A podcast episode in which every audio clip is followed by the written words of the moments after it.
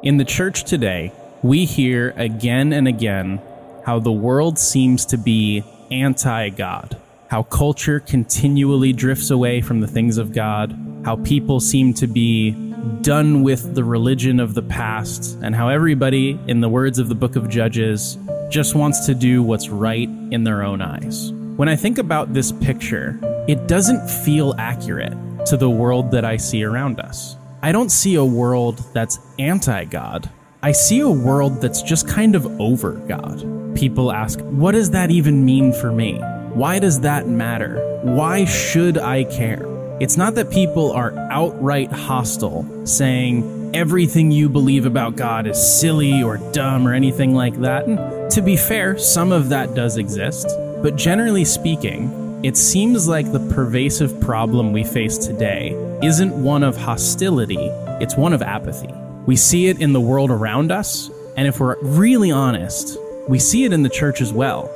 And if we're really, really honest, sometimes we see it in our own hearts. We see that the problem isn't that we've given up on God, as much as just at times it's hard to care with the passion that the pastor tells me I should care with. It's hard to be 100% behind the things of God when there are so many other things that I need to attend to. Rather than diving into other big theological issues or competing worldviews, we feel that what we need to talk about is the real problem we're facing in our churches, in our youth groups, and sometimes even within our own hearts the problem of apathy. You're listening to the Good Lion Podcast. So here we are on the Good Lion Podcast, and we are talking about apathy. And that is an issue that, yeah, it's a problem. It's something that I feel like for most of us, if we're honest, we all have dealt with it. I mean, Brian, wh- why is this important? Why are we doing a series on this? I remember when I was doing youth ministry, my father in law, who has served in youth ministry in a bunch of different capacities and has been an elder in a couple different churches and has a lot of ministry experience under his belt. One of the things I remember him bringing up about youth ministry, as I was talking about minor silly problems, I was bringing up like, how come they don't like the game? Like, how come they don't seem to talk as much in small groups? As like as I'd bring up all those things, one of the things that he always pointed to was it's much easier to convince people that Jesus can save them mm. when they are convinced they need saving. Mm. Mm. And so he looked at a lot of youth group students and I think this is not just true of youth group. I'm not trying to pick on kids. I think that this is generally true of the American church, and it may even be true broader than that. I'm just trying to limit myself to speak on my own experiences. Yeah. The problem isn't necessarily I don't like God or I don't want to pay attention to him or I don't like this command. The problem more seems to be why should I even care about the things of God? Yeah. What do they do for my life? What yeah. what is the whole meaning behind me doing any of this? And if you if you convince people to care about a problem, then it becomes very easy to walk them towards the solution. Yeah. But it's very difficult to try to fix a problem people don't even recognize as a problem. Yeah. You know, it, it is a problem I think we need to recognize. And it's one for me that I've been grappling with my entire life. I went to a private Christian school and the interesting thing about this school was it seemed like the more you cared about God, the less you rose in the social standing of the school. And it was always the people at the Christian school who seemed to be less interested in God that were more popular. And to me, it created this image in my mind that to be passionate for Jesus was kind of cheesy, kind of unrealistic to how the real world works and just not practical, you know? And I feel like a lot of people deal with that. As a youth pastor, I saw so many kids. I feel like I, I, don't know if you'd agree with this, but I feel like there's kind of there's two situations, kind of two buckets you can put people in when it comes to apathy. And and first, let me define apathy. What I, what do I mean by that in this context? I mean when you're a Christian and you know you're saved, but there's no there's no passion, there's no excitement. You don't want to read the Bible. You don't want to pray. You don't really want to go to church, but you do to make people around you happy, parents, friends, your pastor, whoever. You go out of a sense of duty, and there's no sense of connection to the the broader church beyond your local church, like the the global family of God. And there's no real connection to the mission of God. Christianity is contained in this box where it's like, this is my ticket to heaven, this is my salvation. But beyond that, it is not really that practical for the rest of my life. And if I have a crisis or a problem I'm going through, then I'll revisit it and I'll open that box of Christianity back up and I'll get prayer or I'll ask God to guide me or bless me. And I think there's kind of two categories of people that fall into this. On the one hand, there's people that I would say are spiritually asleep and they don't care. And that's a problem. And we need to call people to wake up. And then there's other people where their apathy comes from a place of hopelessness. It comes from a place of feeling like I will never be able to measure up. I will never be able to be as Christian as this person or that person. I will never have the time to develop myself as theologically as I want to. And so I just, why even try? And that's where the apathy comes from. It's, it comes from a place of despair. And I want to speak to both groups of people. And I also want to recognize that, like, this happens to everybody. Like, have you had seasons in your life where you've been an apathetic Christian? Even as an adult, even, you know, in your time in youth ministry, like, have, have you, have you experienced that?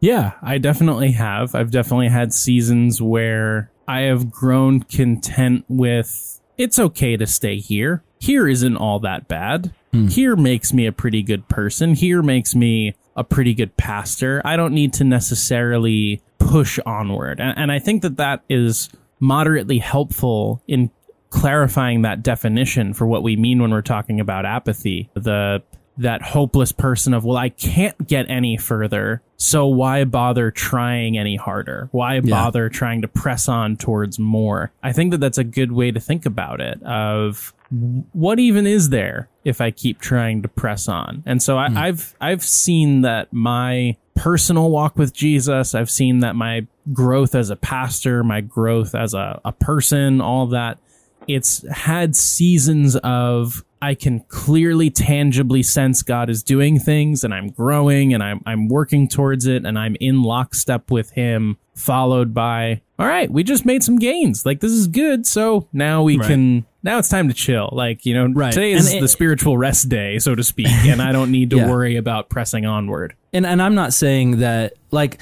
most people I don't feel like are apathetic in every category where it's like mm-hmm. I I just don't care about God at all but I feel like there there are so many areas in my life where maybe I was strong in one thing, but then I was apathetic towards other things. I think we all go through seasons. And I just want to say, we think this is important.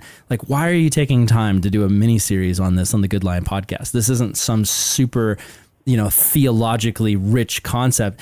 I would say this is very important to theology because Christianity was never meant to be an apathetic religion or an apathetic relationship. it was meant to be something passionate. It was meant to be something full of life that both gives life and helps you to pour your life out. It, it's it's a place where you find meaning. It's a place where you find purpose. It's a place where you find fulfillment. Is in it's in this thing we call Christianity. It's in following Christ. And the reason that I wanted to do this series was not just because I'm preaching on it this month. Um, at a local church to a young adults group. It's because I think this is an issue that so many struggle with. And I just want to say right off the bat for our listeners, if you've been listening to the show a long time, you know our very first mini series was on righteousness. And we did this whole thing where we talked about your relationship with god is not based on how much you read the bible or how many times you go to church or, and uh, you know any of that stuff. And we're not trying to undo that we're not trying to say actually legalism is the answer. Actually, just working really hard until you prove yourself to be loved by God is the answer. We're talking about balance here. Like, we're trying to be older brothers in the faith who are like, yes, we came to you and, explained that God doesn't expect you to work your tail off in order to earn his approval. But then on the flip side, we want to tell you, God doesn't want you just to sit back and miss out on what he has for your life. I think that's really important to say. And I think that for many people, that might be a shift. Mm. I hmm. think that in a lot of cases, we're used to the idea of Christianity is about altering my final destination. Christianity is about securing a different kind of life later on. The work of Jesus changes my eternity. And all of that remains true. But if we exclusively focus on those things, then we can reach the point of, well, if forever is settled, then what am I doing until forever? You know, hmm. what am I doing leading up to that? As if we'll get to heaven and God will simply show us our mansion and show us the cool heaven stuff and be like, here's where the heaven pool is, and here's where, you know, the heaven taco stand is, and here's The heaven where, taco you know, stand sounds awesome. it's going to be great. And like, we think that heaven is just God giving us this tour of here's all the cool stuff you get. Hmm. And then, you know, call me if you want to hang. and it, as if it's just sort of like, here's all these things. And, you know, we'll, I'll, I'll circle back. I'll, I'll see if you're enjoying everything and all that hmm. instead of understanding what will make eternity with God special is just those last two words. It will be with God. Yes. And Yes. that is possible through the work of Jesus for the future. Hmm. And it is also possible through the work of Jesus right now. Yes. Absolutely.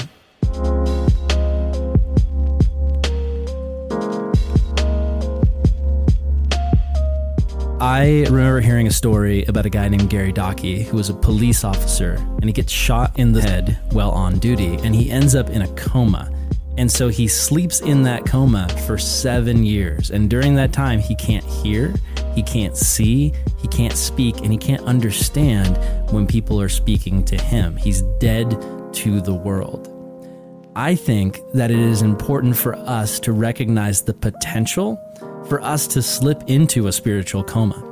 Many people are physically alive, but they're spiritually, not spiritually dead. You can be alive in Christ, right? You can be regenerated and renewed and have a, a, a salvation experience with Christ, but we can slip into this sleepiness spiritually where we are just like the guy in the coma. We're unaware of the divine realities of God's love. We're out of communication with God. We can't hear Him. We can't speak Him. We're dead to the supernatural world.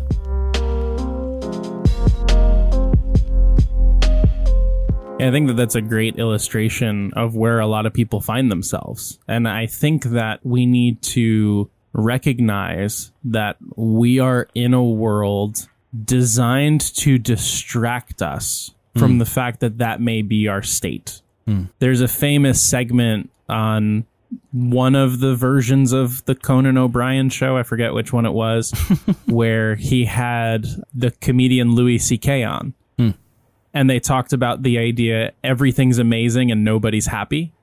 And they talked through kind of like, we have all of this stuff. And he used this phrasing when he tried to talk about when you go to devices to distract you or when you look hmm. to something to kind of fill that void. He looked over at Conan and he's like, you know, that empty, forever empty, that deep down in you, like empty, lonely feeling.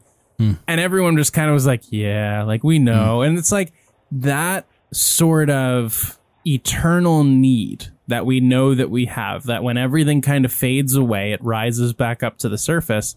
That is a difficult thing to stare down. Hmm. That is a difficult thing to grapple with. And, you know, in that illustration of the, the police officer, something put him into that coma. Hmm. And I think the same thing kind of happens spiritually, where we have lots of things around us that for lack of a better term, nurse that spiritual coma for us, keep mm-hmm. us lulled mm-hmm. nicely to sleep. You know, I, I think about, we recently did an episode where we talked about fatherhood and a lot of fatherhood, particularly for an infant, is trying to get them to sleep. And so there are all of these techniques you try. You get the noise machine, you get Oh, the yeah. blackout curtains, you How many noise machines do you guys have?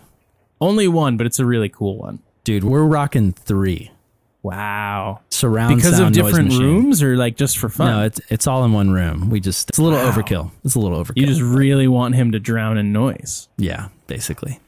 I love it. But you do all of these different things. You get the noise machine, the curtains, you make sure the crib is just right. You try to figure out what exactly is the right position that your your son or daughter wants to be held in so that you can distract them from whatever is upsetting them, distract them from the fact that they're trying to go to sleep so that you can lull them down. I think sometimes we don't properly evaluate that a lot of the things that we may do are just techniques to lull us into that spiritual coma, to move us away from the fact of I am a broken person. And without true reliance on Jesus, I have no answer for mm-hmm. this brokenness. Like that is a mm-hmm. tough thing to face.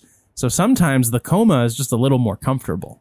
That totally makes sense because, I mean, consider what does Jesus call us to? He says, pick up your cross and walk with me. And yet, when you are going through a hard time, when you're going through a struggle, what sounds better, picking up your cross and walking, going on a hike, or getting in bed, getting under the covers, getting a bowl of ice cream, and putting on Netflix? I know for for me, I I love a good pint of Ben and Jerry's with a blanket and some Netflix. Like that's that sounds like a great night. And and and so often the call to discipleship is a call to walk. And I think that is the issue that we run into in Christianity quite often is we get saved and we take the first step, but then we don't walk. We just sit in the doorway of salvation and rest without moving forward. And yeah, Jesus says like come to me and rest, but that rest is in him. And so that rest doesn't come from you being complacent and apathetic. The rest comes from you're on a journey with Jesus and you walk with him. And then he is the one who then says, okay, let's stop here and let's rest together. And there's a difference between just resting on your own and being apathetic and tuning out to, to Christ and what he has, and, and then resting on the way. It's sort of like if you got into an amusement park and you just settled for the first bench that you found. like there if you put in a little bit of effort, That's i- such a if good you analogy. Try to keep walking. There are tons of things for you to enjoy. There's roller coasters and there's food courts and there's all this different stuff. Like there's tons waiting for you if you just keep walking a little bit further. But Yeah. some people we it's so easy to get to the point of like, well, I'm in the park, so Yeah. all right, I, I, I guess I'm good. I'm thinking of a specific bench at the entrance of Disneyland. Imagine paying that fee just to sit on that bench. It's crazy. And just to feel like, well, you know, I was in Disneyland. It's like, yeah, Right. you were in Disneyland. You are correct. And if the rest of the world blew up except Disneyland, like you would be saved from the rest of the world explosion that happened. Yeah.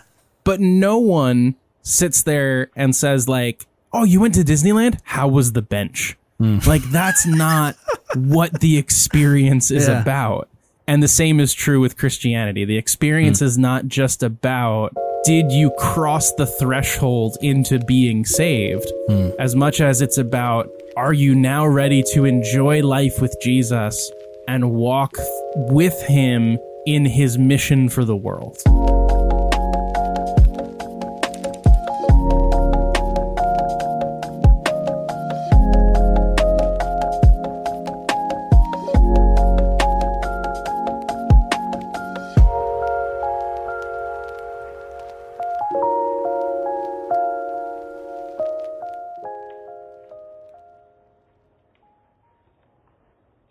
So we talked about the problem of apathy. Let's talk about the need to wake up. And let's go to scripture.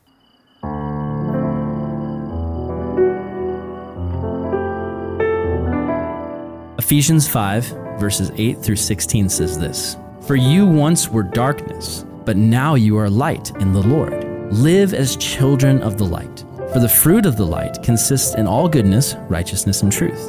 And find out what pleases God. Have nothing to do with the fruitless deeds of darkness, but rather expose them.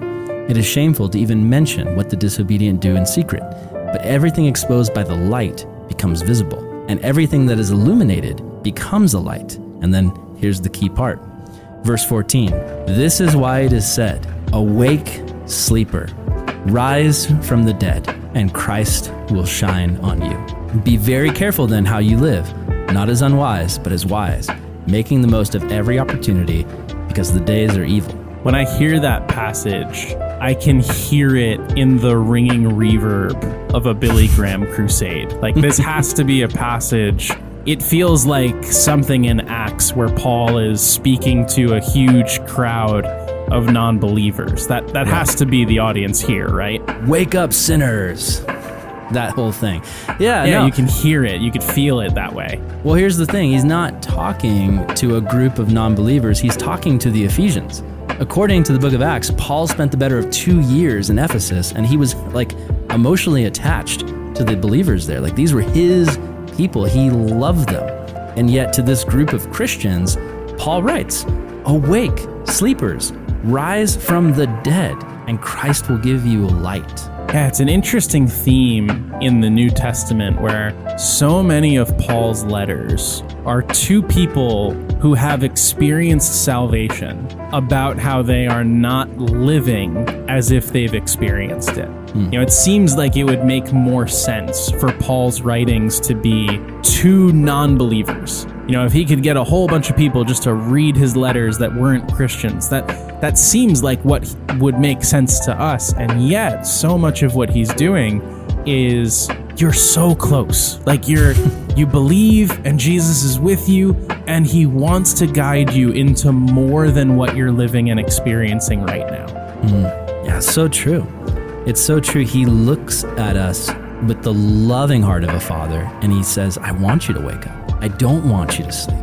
I don't want you to walk in darkness. You're saved. You're a person of the light. You're not like everybody else in the world who's asleep. You're called to be walking among the waking when the rest of the world is sleepwalking. I think one of the dangers of apathy is for many, the end road, the end result of apathy can very often lead to the loss of faith. It, can lead to doubt and deconstruction to the point where, like we've said many times in the episode, you, you burn your house of faith down because you found some termites in the walls. And I think it's very interesting. Brian Zahnd wrote in his great book, I've been reading it lately and it's been very helpful. It's a book called When Everything's on Fire Faith Forged from the Ashes. I'm going to read an excerpt from it.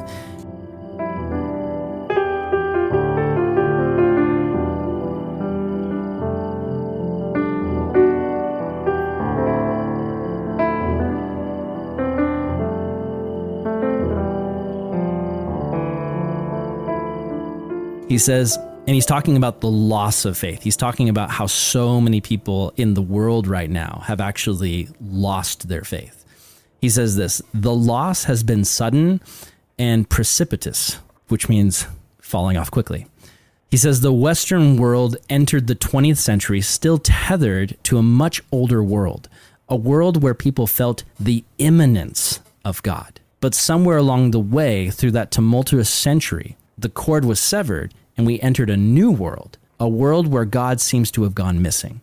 The ethos of our age might be described as the felt absence of God. What, what, do, you, what do you think about that line there? Yeah, that lines up so much with what I feel I hear people talk about. You know, the hmm. questions that people have about God is less like think about what the main question people ask about God. It is mainly about this topic of why don't we feel him in difficulty? Like the the big hmm. question I feel that people ask today is some version of why does God allow bad things to happen to good people? Or hmm.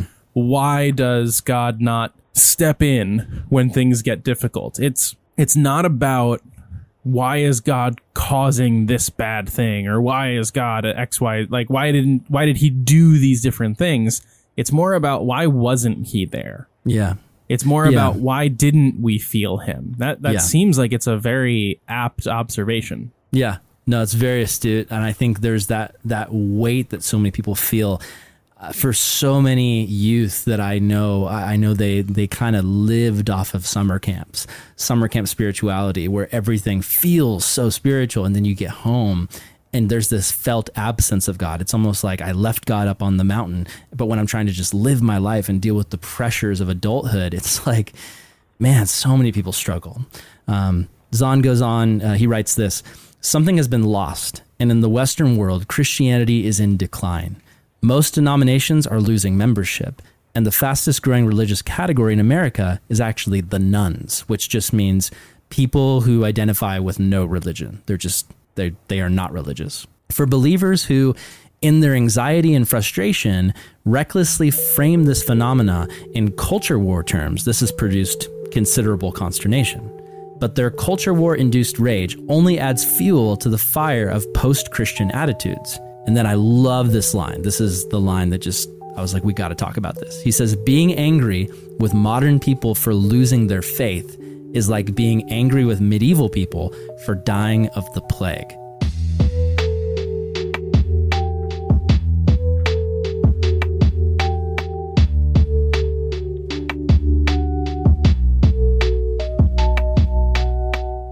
dude that that line it's so good and it's it's just so true That is a great way to phrase it because it does a couple things. The first thing that it immediately does is it reframes people losing faith from being seen as enemies to being seen as, for lack of a better term, victims. People who are encountering something that is harming them, as opposed to they have joined with some kind of evil ideology that they now want to attack us or whatever. You know, the, the culture war framing puts it as we are under attack.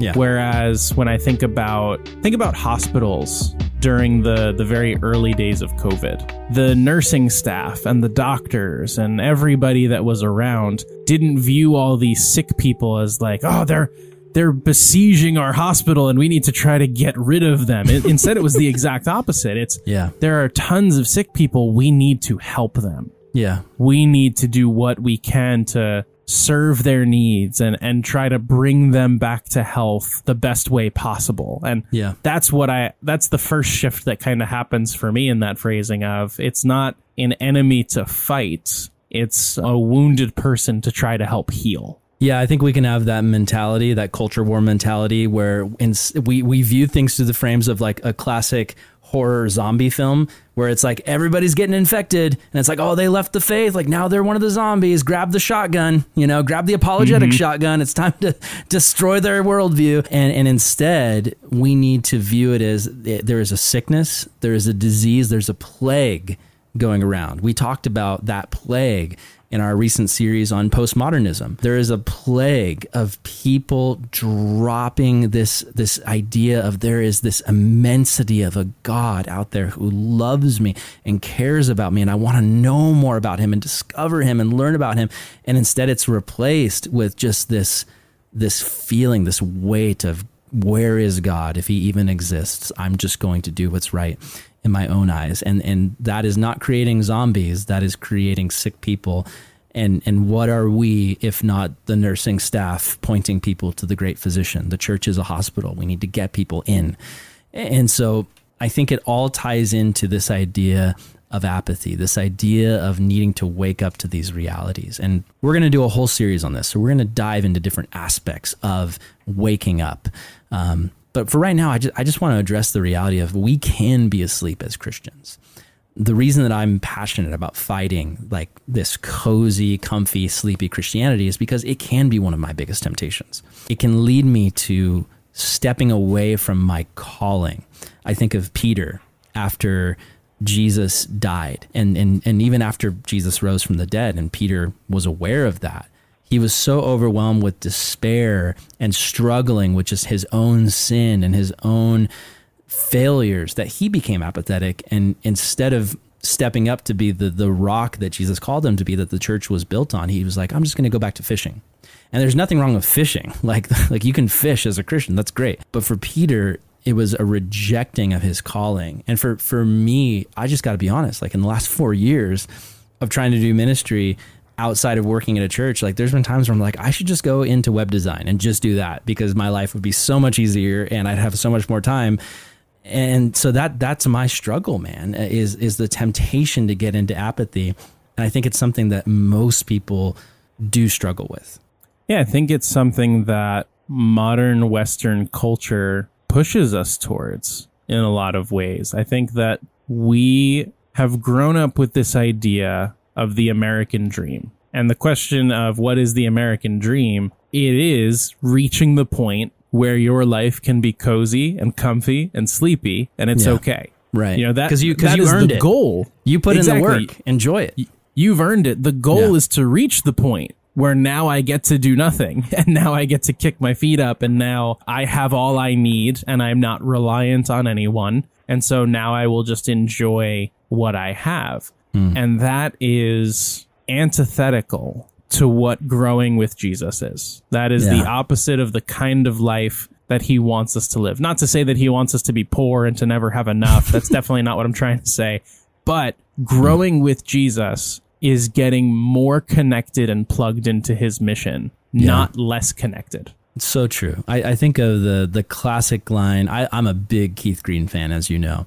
One of my favorite songs of his. Like I've never heard a musician like Keith Green in in the Christian faith because he actually writes songs that are convicting. I don't know if you ever listened to him, dude, but like he, he doesn't just write worship songs. He writes like songs that are intentionally convicting.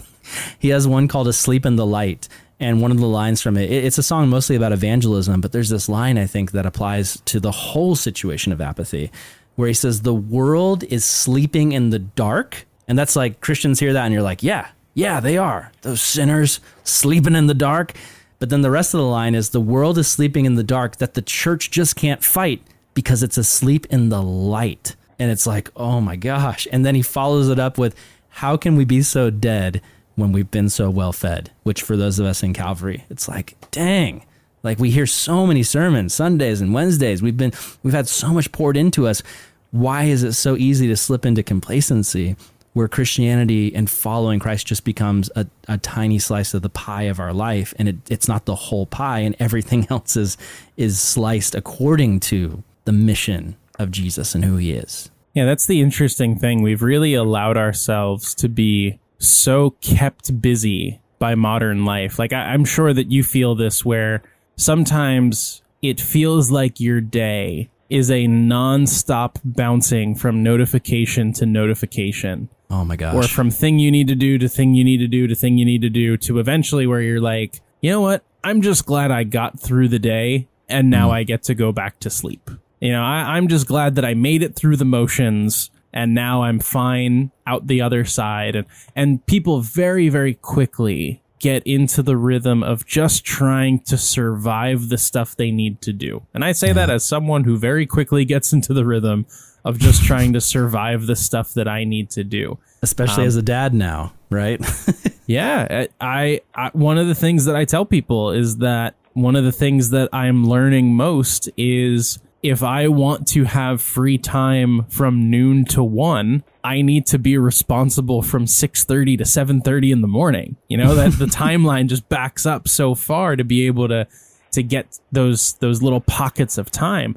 yeah. Uh, but when it is this kind of nonstop barrage of stuff to handle within my own life, and then stuff to think about in the world around us, and then a whole digital world that keeps coming to me through my phone or through the things that I seek out, it Yes. gets really, really easy to just settle for a going through the motions relationship with Jesus, which mm. is so ironic because we immediately feel unfulfilled when we let a going through the motions relationship settle in with our wives or husbands or with our best friends or with our coworkers like in any other relationship once it gets down to oh, we'll just get through the motions and just keep moving on we're never satisfied in those relationships so of course it makes sense that when we get to this apathetic place in our relationship with God, suddenly we start feeling this deep loss and we start feeling this deep dissatisfaction. Absolutely. Absolutely. It's it's it's a huge, huge issue. And I think hopefully for you guys listening, hopefully this is helpful that we're talking about this. Like we're not addressing some specific sin. This isn't in the list of 10 commandments. What we're what we're describing is a condition, a condition that any of us can slip into. And we don't want any of you listening to settle when God has so much more for you. Brian and I don't want each other to settle. Like a part of this conversation is us encouraging one another to not settle for just spiritual apathy.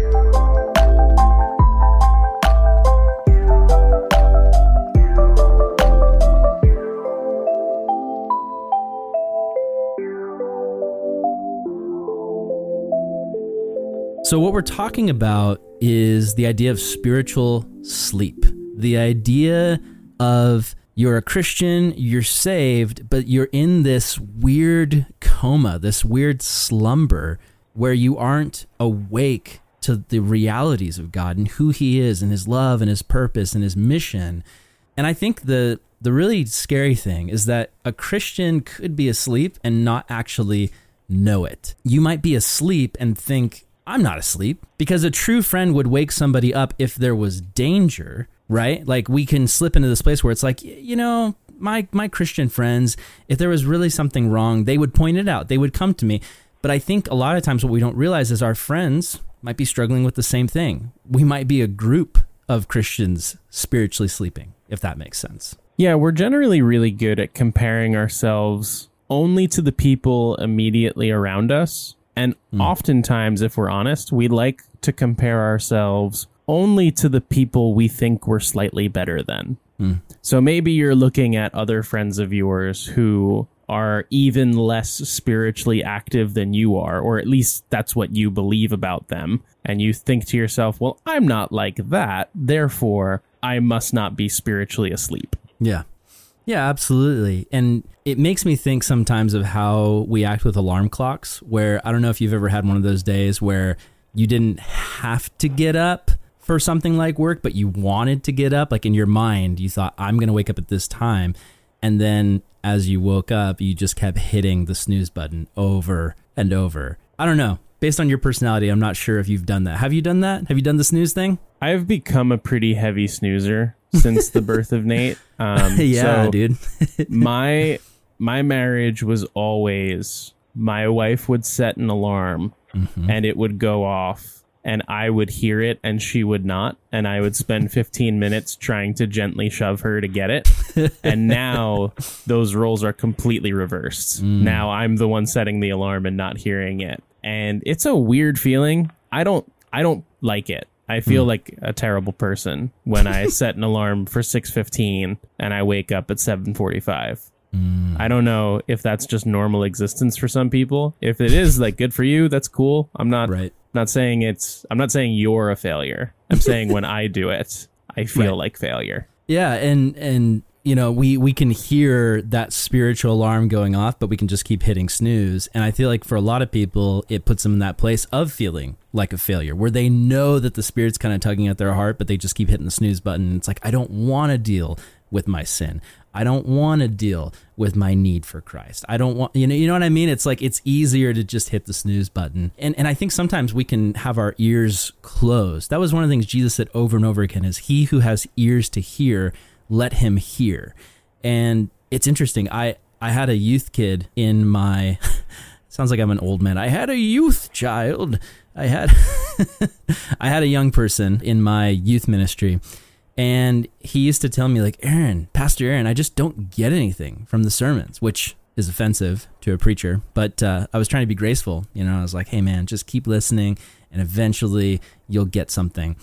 But then I discovered that he was sitting in the back with his hoodie up and his earphones in during almost every single one of my sermons. And he was just listening to music. And it's like, well, yeah, man, your ears are closed. You're literally not listening to what I'm trying to say and what God's trying to say through me when I preach, you're you're literally you have chosen to close your ears and not be open to hearing what God would say to you. And I feel like a lot of us reach that point subtly and almost unexpectedly we get to that point where it's like we're just not open. We don't have ears to hear. Now that I think is a really important distinction to make because I wouldn't say and I I think what you're trying to avoid we're not trying to say that spiritual sleep is any time your relationship with Jesus feels slightly less vibrant. Mm. Because there will be moments where Bible reading at times will feel more like a chore than will mm. feel like this alive, active, oh my goodness, Jesus is bursting out of every page kind of a thing.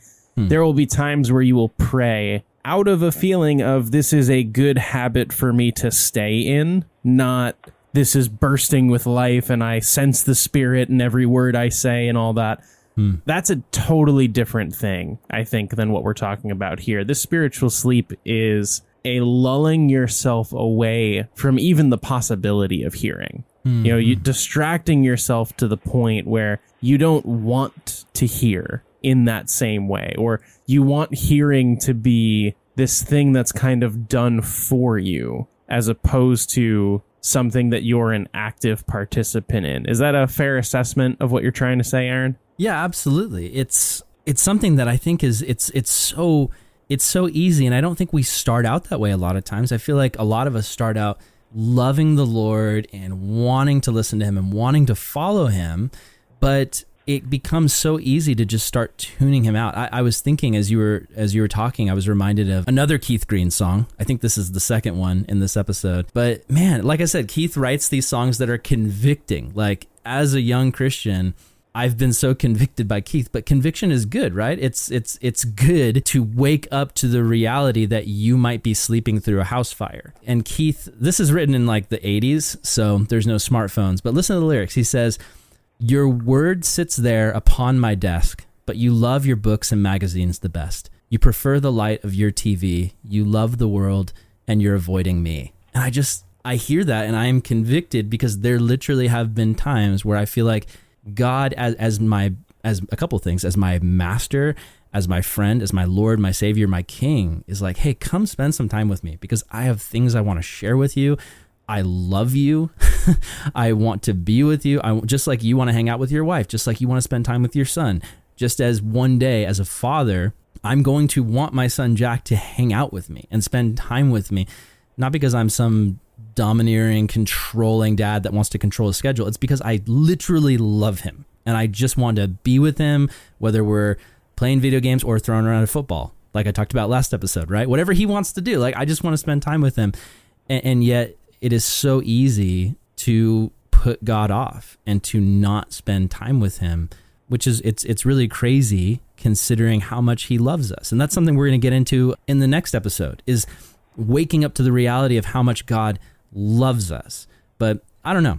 What what do you think uh, about this this easiness of how easy it is for us to fall into a state of apathy? I think I can track falling into this state of apathy with a natural progression towards more life responsibility. Hmm, yeah. When I think about myself and when I think about the friends that I grew up with in church, Jesus was first real to us for the most part at some point in youth group. You know, we mm. grew up as good youth group kids. And so summer was when you literally had nothing to do. Yeah. You could do whatever you wanted. You could attend youth group events. You could go hang out with friends in your neighborhood. Mm. You had hours and hours to waste, which still left plenty of time on the side to be able to connect with Jesus. It was really, really easy because you had nothing else that was getting in the way. And then you get to college and your schedule gets a little bit busier. And likely you're juggling school and work potentially for the first time. And then you get out of college and now you have a full time job. Mm, and now yeah. you're trying to move out. And now yeah. there are bills to pay. And mm. now a romantic relationship may take up more space in your life. And then mm. eventually you reach the point where now you've got kids or now you've got a house or now you've got all of these different things. And these were things that never competed for time with Jesus when you first were getting to know him. Hmm. And now there are all of these responsibilities that are good responsibilities that hmm. leave you a little tired and that make it harder to muster the energy to hmm. spend time with Jesus. And especially, I think all of these things feel so necessary. Hmm. Like at my full time job, there are tasks that feel extremely necessary because they hmm. are. There are things I actually genuinely need to get done. There's stuff around the house that feels so necessary. If I don't do it, I will feel the consequences of it. There's stuff in my marriage and with my son that are so necessary. Like a, a diaper change can't wait two days. It's exactly gotta, where my brain went. Like, yeah, you, you, you got to get wait. in there now. Mm-hmm. You got to get in there now, or you're gonna you're gonna feel it. You're gonna know that something has gone wrong. but you don't read your Bible for a day, and you're kind of just fine. Right. And it's you like, missed I, church one enough, Sunday. I've got enough accumulated head knowledge of the scriptures. Like I can yeah. miss a day. Yeah. And what I'm not trying to say is if you miss a day, you're going to hell tomorrow. That's definitely not what I'm trying to say. God is extremely gracious. I think Jesus is aware of our responsibilities and has no problem with most mm. of them. I would mm. go as far to say true responsibilities. I think God has no problem with the fact that you've got a full time job and a significant other and a family or, or whatever it is that you've got going on. Or And it's school, not college. Yeah. yeah, exactly. Any of those responsibilities, I think Jesus is perfectly fine with. Hmm. But it's kind of like how an unhealthy diet won't kill you by the weekend, hmm. but will slowly contribute to your undoing. It will hmm. slowly diminish your state of health. And the same thing begins happening to us spiritually. As other things begin to creep in the way, instead of feasting on what spiritually nourishes us, we start turning to spiritual fast food. We hmm. want something that will numb the noise in in our souls, so we turn to Twitter. We want something that will give us a, a quick hit of dopamine, so we turn to sports or we turn to, you know, anything other than the sitting and waiting on God and wrestling with I want to Yeah. hear his voice. And that slowly becomes our undoing to the point where, like how a person can eat themselves to the point where they become diabetic. They're now no longer receiving nutrients the way they need it. We Yeah. can get ourselves to that kind of state spiritually where it actually becomes harder to receive that spiritual nutrition. Yeah, no, what you're saying makes perfect sense. It makes me think of did you ever use that illustration when you were a youth pastor of you'd be talking to kids and you'd say something along the lines of you guys are treating Jesus like he's just a slice of the pie of your life when really Jesus needs to be the whole pie. Did you ever say that? Anytime I can compare spiritual things to pie, I do so. so yes, I have used that illustration. Yeah, I mean, it's a classic youth ministry standard, but I feel like my fear in that is were we communicating to our kids this idea of all the other stuff in your life is stupid and doesn't matter and Jesus just needs to be your entire life. And did they translate that to like I need to go to a church service every night of the week. I need to fill my time with spiritual things. I need to read my Bible every day for an hour. And if I don't, I suck as a Christian. Is that the message that we were conveying? Because that's not, that wasn't my heart when I said those things. But I wish I would have elaborated a little bit more and I would have made the distinction of yes, Jesus is the, the he is the pie, but all of those other things are slices but it's it's contextualized. Do you understand what I'm saying? It's not Jesus is one slice of the pie. He is your life, but you also have a job and you also have a wife and you also have parents that you're responsible to and, and just things in your life, responsibilities and even and things that you enjoy, pleasure and and entertainment and like like there's your life is filled up of so many different things. I don't think we should just treat Jesus as a little slice. He should be our life, but all of those other things can fit into a life with Christ if it's contextualized the right way. Does that does that make sense? Is that a better reframing? I would go as far as to say the problem with the analogy Hmm. is by making Jesus pie at all, he is. It's a great. It's a great sentence. By making Jesus pie at all, we're framing him as something you need to accomplish so that you can move on from it. Hmm. You know, my school of responsibilities. I never was just going to be like, what if my whole life was math? Like, I was never going to do that. I never wanted that. Math was something I needed to complete so that I could be done with it and so Yeah. that I could move on to the other more fun stuff.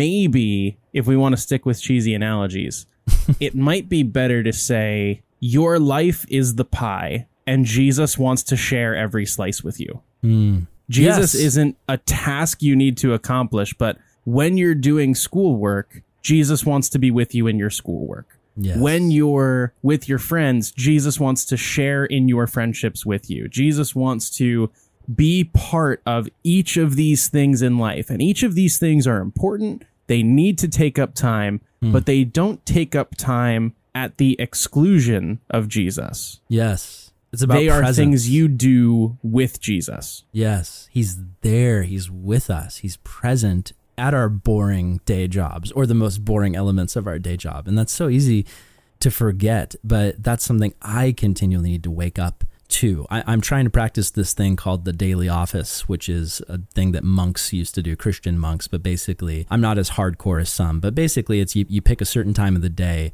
and you try to be faithful to at that time no matter what you're doing, kind of drop everything and just take like a 10 to 20 minute break and spend some time with the Lord and just pray about what's going on in your life. You know, take a walk in your neighborhood and just connect with Christ. And I, I'm, I don't do it every day. I, I drop the ball sometimes, but for me, it's been a good practice to just recenter myself and remember Christ is, He's with me. And, and for those of you guys listening, like if, if you guys are just like, Aaron, Brian, everything you're talking about seems so simplistic.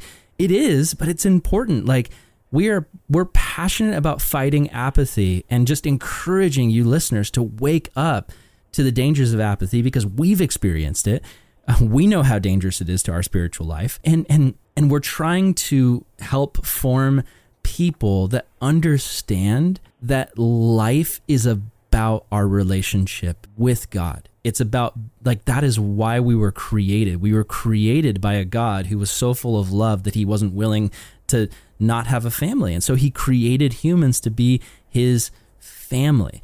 And this is honestly my goal. And it, it has been my goal as a youth pastor and now continuing on in ministry. I want to help form people that have such a great relationship with God that if they got marooned on a desert island and there was no other people, they didn't have a Bible, they didn't have a church to go to, they would still have a thriving relationship with God and a thriving expression of what it means to be a Christ follower, even if they spent the rest of their life on that desert island and it was just them and God. And that might sound crazy to some of you guys listening because you are so used to your Christian experience being related to service, missions work, youth ministry, college ministry, mu- music, emotionally manipulative music, which is great. Worship music is great. I love worship music. I, there's, yeah, I'm not, I'm not saying it's a negative thing to have your emotions manipulated. Everything manipulates your emotions. Like we, we have emotions and things affect them.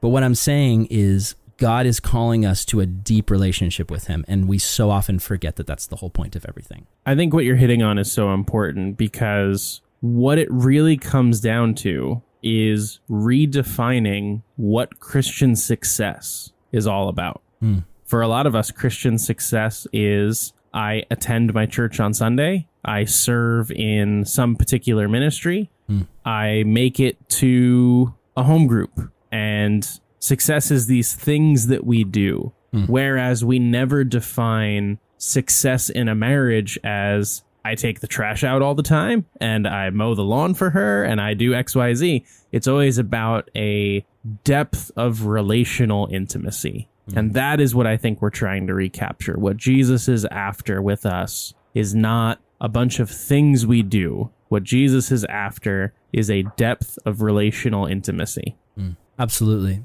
And you know, we're talking about we're talking about being asleep and just one more cheesy analogy for you. Sleepwalking is a thing right? Like people sleepwalk and it looks like they're awake. We're, we're calling people to wake up, but also to realize that you could be walking around. You don't have to be lying in a bed with your eyes closed to be asleep. You could actually be functioning and appear to be functioning to the outside as a Christian, but actually you're sleepwalking. And this is actually very common. I don't, I don't know about you, but in my time in ministry, like I've talked to people who are worship leaders, youth pastors who are just like, bro, I just got up and played a worship set and I actually feel nothing inside. You know what I mean? Like that's a that's a harsh reality that even people in like full-time ministry can go through the motions and sleepwalk in the relationship with Christ. Sleepwalking in our faith it, it is so it is so common. I would even say there's been times where I have struggled with that, where I was in ministry, not long periods of time, but there were periods of time where man, I was just so burnt out and just like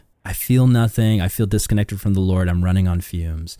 And this sleepiness, this apathy, can so easily lead us to a dark place. I, I, I love this quote from William Booth.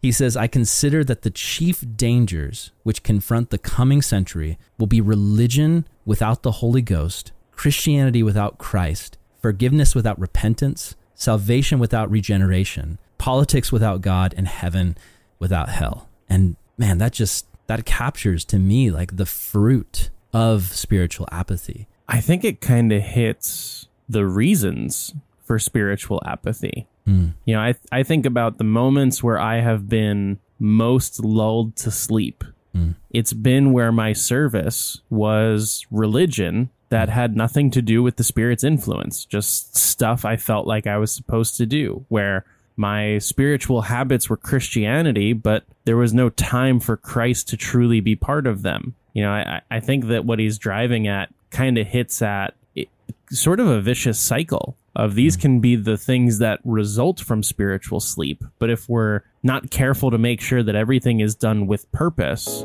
those things will also contribute to spiritual sleep. Absolutely.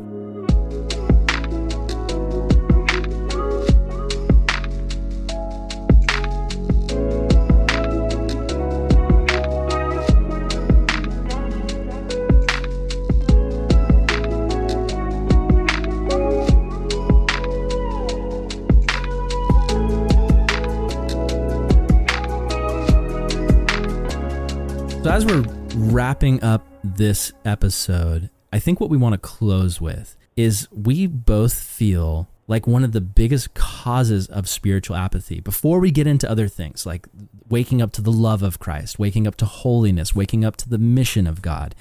We need to remind people to wake up to the story because if you don't know what the story is, or if you've heard it so much that you just have lost the wonder of it, you end up feeling disconnected to it. You feel like Christianity is just a family religion, something you grew up with, something your parents and your grandparents practiced, but it doesn't have any actual practical connection to your day to day. And I truly feel that the story of God is the most incredible story in the world. It is the story that all of our great stories are based on. All of our stories about good and evil with Star Wars or Lord of the Rings or whatever, they they draw their inspiration from the great story about good and evil and love. It is literally the story that we are built for. And it is hmm. a story that begins with a loving God who longs for relationship. For hmm. all of our conceptions of God today, for all of the things said about him, before anything began, before anything was created, there was a God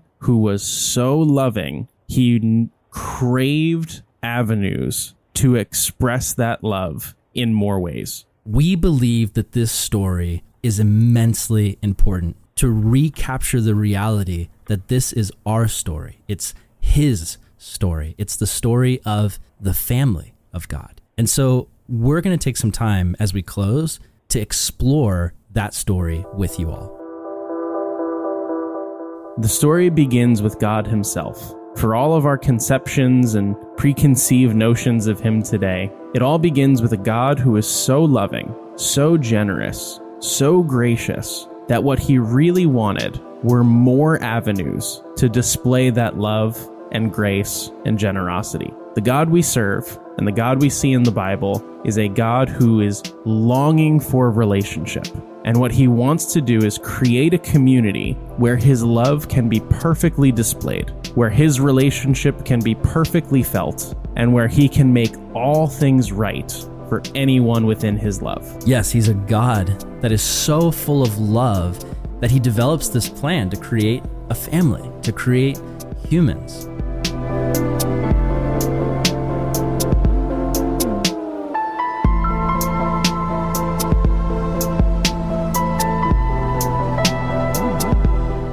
But then something goes horribly wrong, and we don't know the specifics because this is literally the lore of humanity. It's stuff that happened before we existed.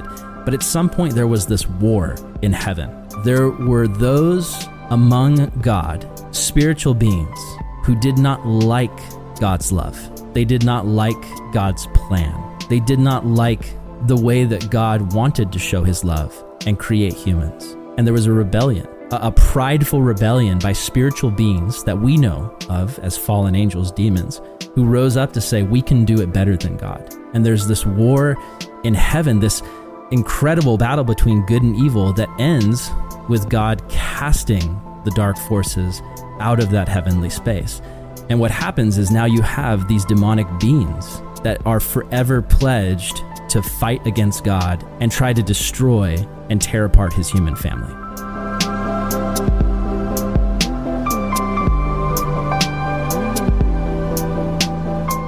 Despite all this, God's plan continues to go forward. He continues with the creation of the world that we see, the universe that we live in, all of the beauty and majesty that we see around us, and ultimately the creation of mankind. People that are created in the image and likeness of God, designed for meaningful, intimate, close relationship with God. God's desire in the creation of humanity all the way through to our time today is close knit relationship. God wanted to walk through life with Adam and Eve and all of their children forevermore. But as we know, the spiritual beings, the dark demonic forces, attack the first humans, Adam and Eve.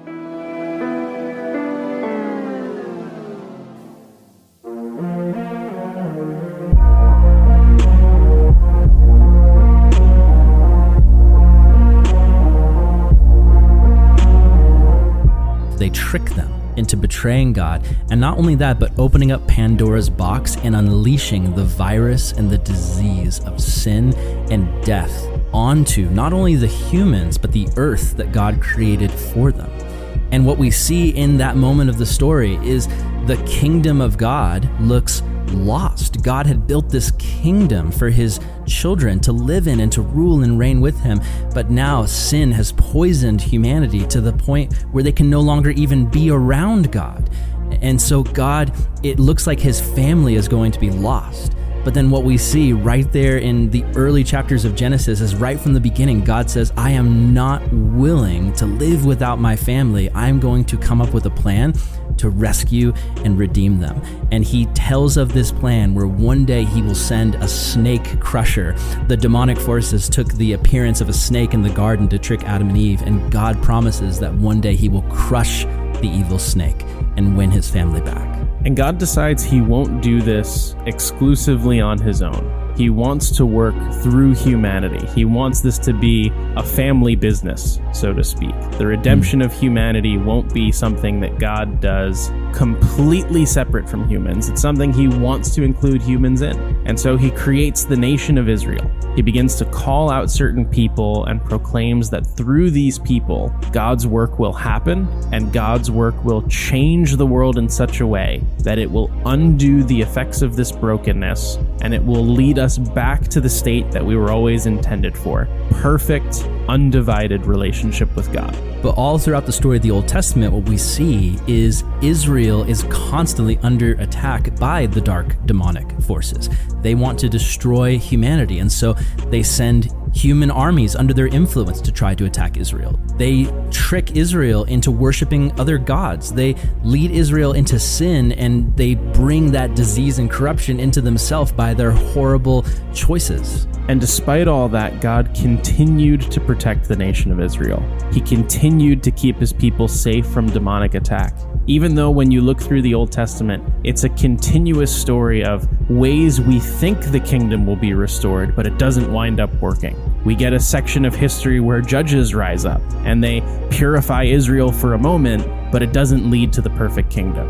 And then we see kings come along, and we think certainly one of these will restore the kingdom perfectly, and all of them fail in some way. And then we see the prophets who bring about moral restoration and spiritual revival from time to time, and yet none of them can perfectly bring about the kingdom that God was looking for.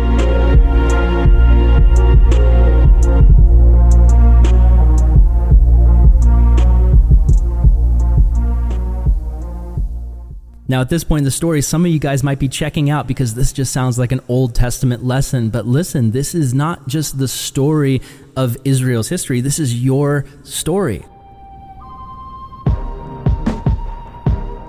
This is the story of the family of God. Remember, there was this separation in the beginning between God and humans, and God wants to win his family back. All of these things happen in the Old Testament because they are leading up to God's master plan, which is Jesus. God becoming man, this baby born to an Israeli Hebrew family, is the Savior of the world, the one who was born to save people past, future, and present. God's family is put back together by God becoming man. And Jesus lives this life. God in the flesh lives this life where he points people to God.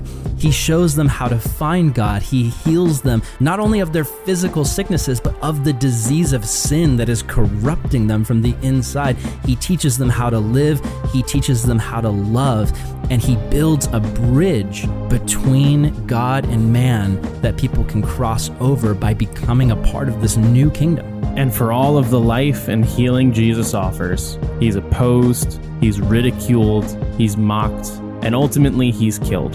Sin had one final thing it could try to do. As it thwarted the attempts of the judges, as it undid the best intentions of the kings, sin tries its hardest to undo the work of Jesus. And Jesus is opposed, he's crucified, and for a brief moment, it looks like God's plan is entirely undone, and it looks like God's kingdom is defeated once and for all. But that death that Jesus went through on the cross was actually all a part of the plan of God. The plan to crush the serpent, the demonic forces, was brought to fruition in the death and resurrection of Jesus Christ. Because Jesus comes, he lives this perfect life, he dies, but then he rises again. And in doing so, in some crazy, metaphysical, spiritual, cosmic way, he defeats both sin and death. And what Jesus does is he says, as he rises from the dead, I am rising as the firstborn son of the new creation. There is a new kingdom. God's kingdom is being brought back.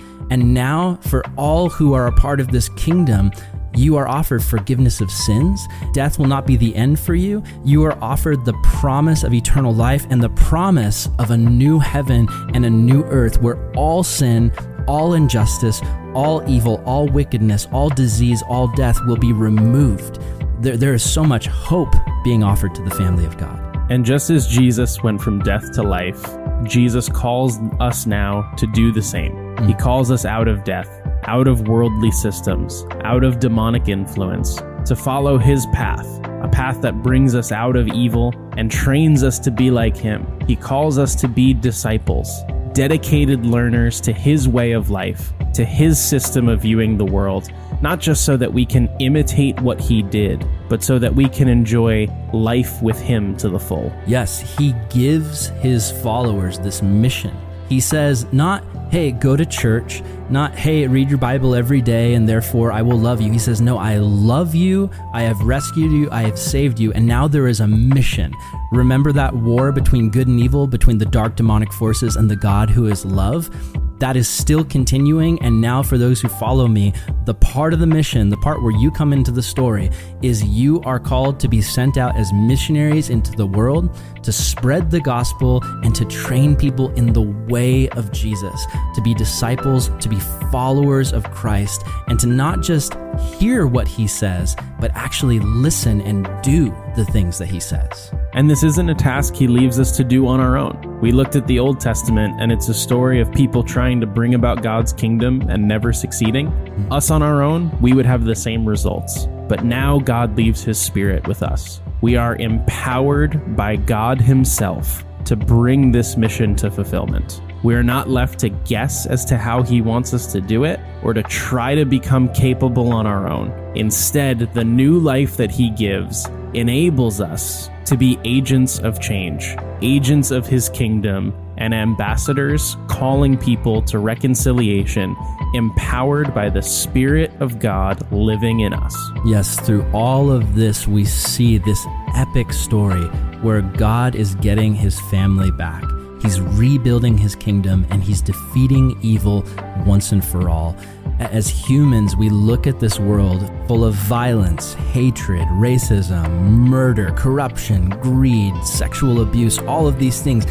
Every human being looks at the world and sees the corruption and their heart is broken. And yet, we miss out if we don't wake up to the story. The story is God is defeating these evils. He's rebuilding his kingdom. And this is what he calls us to be part of. He doesn't call us to be part of a community group that meets weekly. He doesn't call us to make sure that bulletins get handed out or that worship music gets played or that somebody says something during a church service. What he wants us to do is help get his family back. What he wants us to do is help build his kingdom. What he wants us to remember is he has been spending thousands of years writing this story so that we could be part of it. This is what we're called into. This is something that makes apathy a lot harder.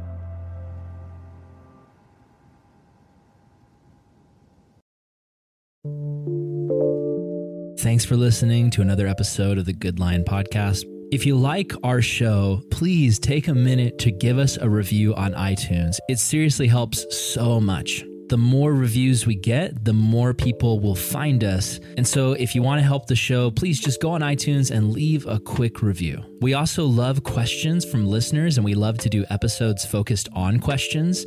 So, if you have a question and you want us to talk about on the show, send it to our email address, which is goodlionnetwork at gmail.com. Send us a question. We'd love to talk about it on the show. The Good Lion podcast is a production of the Calvary Global Network, and it's produced by myself, Aaron Salvato, and my co host, Brian Higgins. Our show is a part of the Good Lion Podcast Network, a network of Christian podcasters that Brian and I started with our friends. Check out our website, goodlion.io, where you can find a ton of other Christ centered, encouraging, and equipping podcasts. Our goal with this ministry is to reach people all over the world with Christ centered content that helps them as they walk closer with Jesus. If you like what we do and you want to support us, go to goodlion.io slash support. Thanks for listening, and we'll see you next time.